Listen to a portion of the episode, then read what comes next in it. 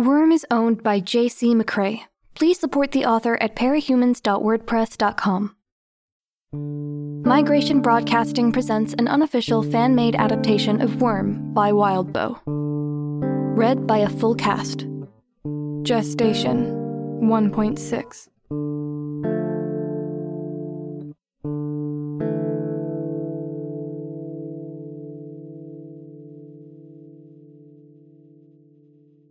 I heard the cape arrive on his souped up motorcycle. I didn't want to be seen fleeing the scene of a fight and risk being labeled one of the bad guys by yet another person, but I wasn't about to get closer to the street either, in case Lung was feeling better. Since there was nowhere to go, I just stayed put. Just resting felt good. If you'd asked me just a few hours ago about how I thought I would feel meeting a big name superhero, I would have used words like excited and giddy. The reality was that I was almost too exhausted to care. It looked as though he flew up onto the roof, but the six foot long weapon the man held kind of jerked as he landed. I was pretty sure I saw the lines of a grappling hook retreating back into the end of his weapon. So this was what Armsmaster looked like in person, I thought. The largest superhero organization in the world was the Protectorate, spanning Canada and the States, with ongoing talks about including Mexico in the deal. It was a government sponsored league of superheroes with a base in each Cape City. That is, they had a team set up in each city with a sizable population of heroes and villains. Brockton Bay's team was officially the Protectorate East Northeast, and were headquartered in the floating force field shrouded island that you could see from the boardwalk. This guy, Armsmaster, was the guy in charge of the local team. When the core group of the top protectorate members from around Canada and the States assembled in that classic V formation for the photo shoots, Armsmaster was one of the guys in the wings. This was a guy who had his own action figures. Posable Armsmaster with interchangeable halberd parts. He really did look like a superhero, not like some guy in a costume. It was an important distinction. He wore body armor, dark blue with silver highlights, had a sharply angled V shaped visor covering his eyes and nose. With only the lower half of his face exposed, I could see a beard trimmed to trace the edges of his jaw. If I had to judge, with only the lower half of his face to go by, I'd guess he was in his late 20s or early 30s. His trademark and weapon was his halberd, which was basically a spear with an axe head on the end, souped up with gadgets and the kind of technology you generally only saw in science fiction. He was the kind of guy who appeared on magazine covers and did interviews on TV, so you could find almost anything about Armsmaster through various media short of his secret identity. I knew his weapon could cut through steel as though it was butter, that it had plasma injectors for stuff the blade alone couldn't cut, and that he could fire off directed electromagnetic pulses to shut down force fields and mechanical devices. You're gonna fight me? He called out. I'm a good guy, I said. Stepping closer to me, he tilted his head. You don't look like one. That stung, especially coming from him. It was like Michael Jordan saying you sucked at basketball. That's not intentional, I responded, not a little defensively. I was more than halfway done putting the costume together when I realized it was already looking more edgy than I'd intended, and I couldn't do anything about it by then. There was a long pause. Nervously, I turned my eyes from that opaque visor. I glanced at his chest emblem, a silhouette of his visor in blue against a silver background, and was struck with the ridiculous thought that I had once owned a pair of underpants with his emblem on the front. You're telling the truth, he said. It was a definitive statement, which startled me. I wanted to ask how he knew, but I wasn't about to do or say anything that might change his mind. He approached closer, looking me over as I sat there with my arms around my knees. He asked, You need a hospital? No, I said. Don't think so. I'm as surprised as you are. Your new face, he said. I haven't even come up with a name yet. You know how hard it is to come up with a bug themed name that doesn't make me sound like a supervillain or a complete dork? He chuckled, and it sounded warm, very normal. I wouldn't know. I got into the game early enough that I didn't have to worry about missing out on all of the good names. There was a pause in the conversation. I suddenly felt awkward. I don't know why, but I admitted to him. I almost died, That's why we have the ward program. he said. There was no judgment in his tone, no pressure, just a statement. I nodded, more to give a response than out of any agreement with the answer. The wards were the under 18 subdivision of the Protectorate, and Brockton Bay did have its own team of wards with the same naming convention as the Protectorate. The wards east northeast. I had considered applying to join, but the notion of escaping the stresses of high school by flinging myself into a mess of teenage drama, adult oversight, and schedules seemed self defeating. You get lung? I asked, trying to change the subject from the wards. I was pretty sure that he was obligated to try and induct new heroes into either the Protectorate or the wards, depending on their age, to promote the whole agenda of organized heroes who are accountable for their actions, and I really didn't want him to get on my case about joining. Lung was unconscious, beaten, and battered when I arrived. I pumped him full of tranquilizers to be safe and temporarily restrained him under a steel cage I welded to the sidewalk. I'll pick him up on my way back. Good, I said. With him in jail, I'll feel like I accomplished something today. Only reason I started the fight was because I overheard him telling his men to shoot some kids.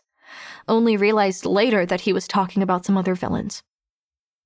Armsmaster turned to look at me, so I told him, walking him through the fight in general, the arrival of the teenage bad guys, and their general descriptions.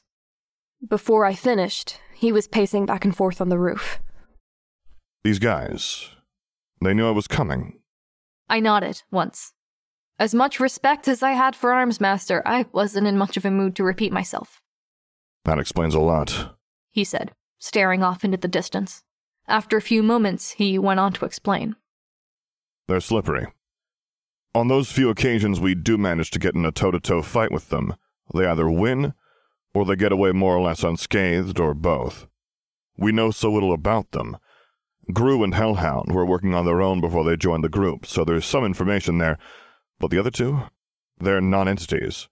If the girl Tattletale has some way of detecting or tracking us, it would go a long way towards explaining why they're doing as well as they are. It kind of surprised me to hear one of the top level heroes admitting to being anything less than perfectly on top of things. It's funny, I said, after a few moments' thought. They didn't seem that hardcore. Grue said they were kind of panicking when they heard Lung was coming after them, and they were casually joking around while the fight was going on. Grue was making fun of Regent. They said all this in front of you? He asked. I shrugged. I think they thought I was helping them out. The way Tattletale talked, I think she thought I was a bad guy too, or something.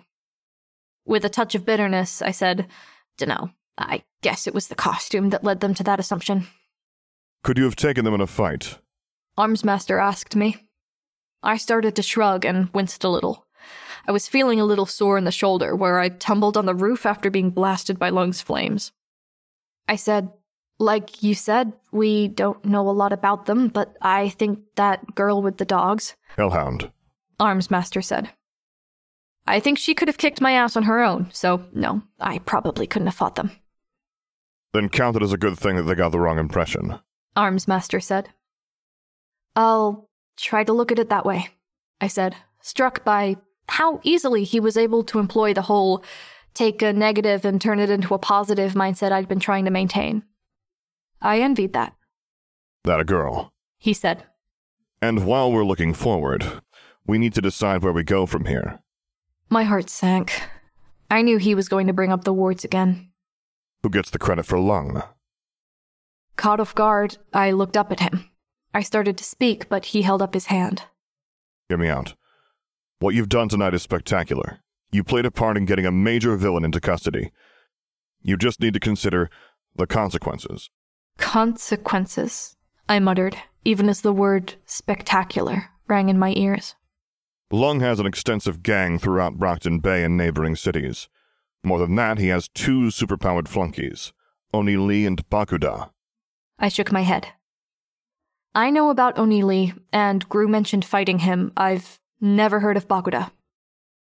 Armsmaster nodded. Not surprising, she's new. What we know about her is limited. She made her first appearance and demonstration of her powers by way of a drawn out terrorism campaign against Cornell University. Lung apparently recruited her and brought her to Brockton Bay after her plans were foiled by the New York Protectorate. This is something of a concern. What are her powers? Are you aware of the Tinker classification? I started to shrug, but remembered my sore shoulder and nodded instead. It was probably more polite, too. I said, covers anyone with powers that gives them an advanced grasp of science, lets them make technology years ahead of its time. Ray guns, ice blasters, mechanized suits of armor, advanced computers. Close enough, Armsmaster said. It struck me he would be a tinker, if his halberd and armor were any indication. That, or he got his stuff from someone else. He elaborated. Well, most tinkers have a specialty or a special trick. Something they're particularly good at or something that they can do which other tinkers can't. Bakuda's specialty is bombs. I stared at him. A woman with a power that let her make bombs that were technologically decades ahead of their time. No wonder he saw it as a concern. Now I want you to consider the danger involved in taking the credit for Lung's capture. Without a doubt, Oni Lee and Bakuda will be looking to accomplish two goals freeing their boss and getting vengeance on the one responsible. I suspect you're now aware these are scary people. Scarier in some ways than their boss. You're saying I shouldn't take the credit, I said. I'm saying that you have two options. Option one is to join the wards, where you'll have support and protection in the event of an altercation. Option two is to keep your head down, don't take the credit, fly under the radar. I wasn't prepared to make a decision like that. Usually I went to sleep at 11 or so, waking up at 6:30 to get ready for my morning run. And my best guess, it was somewhere between 1 and 2 in the morning. I was emotionally exhausted from the highs and lows of the evening, and I could barely wrap my head around the complications and headaches that would come from joining the wards, let alone having two insanely dangerous sociopaths coming after me. On top of that, I wasn't so ignorant as to miss Armsmaster's motives. If I opted to not take the credit for Lung's capture, Armsmaster would, I was sure. I didn't want to get on the bad side of a major player. Please keep my involvement in Lung's capture secret, I told him, painfully disappointed to have to say it, even as I knew it made the most sense. He smiled, which I hadn't expected. He had a nice smile. It made me think that he could win the hearts of a lot of women, whatever the top two thirds of his face looked like. I think you'll look back and see that this was a smart decision. Armsmaster said, turning to walk to the other end of the roof. Call me at the PHQ if you're ever in a pinch. He stepped off the edge of the roof and dropped out of sight. Call me if you're ever in a pinch. He'd been saying, without openly admitting, that he owed me one. He would take the lion's share of the credit for Lung's capture, but he owed me one. Before I was all the way down the fire escape, I heard the thrum of his motorcycle presumably carrying Lung towards a life of confinement. I could hope. It would take me a half hour to get home. On the way, I would stop and pull on the sweatshirt and jeans I had hidden. I knew my dad went to sleep even earlier than I did, and he slept like a log, so I had nothing to worry about as far as wrapping up the night. It could have gone worse. Strange as it sounds, those words were a security blanket I wrapped around myself to keep myself from dwelling on the fact that tomorrow was a school day.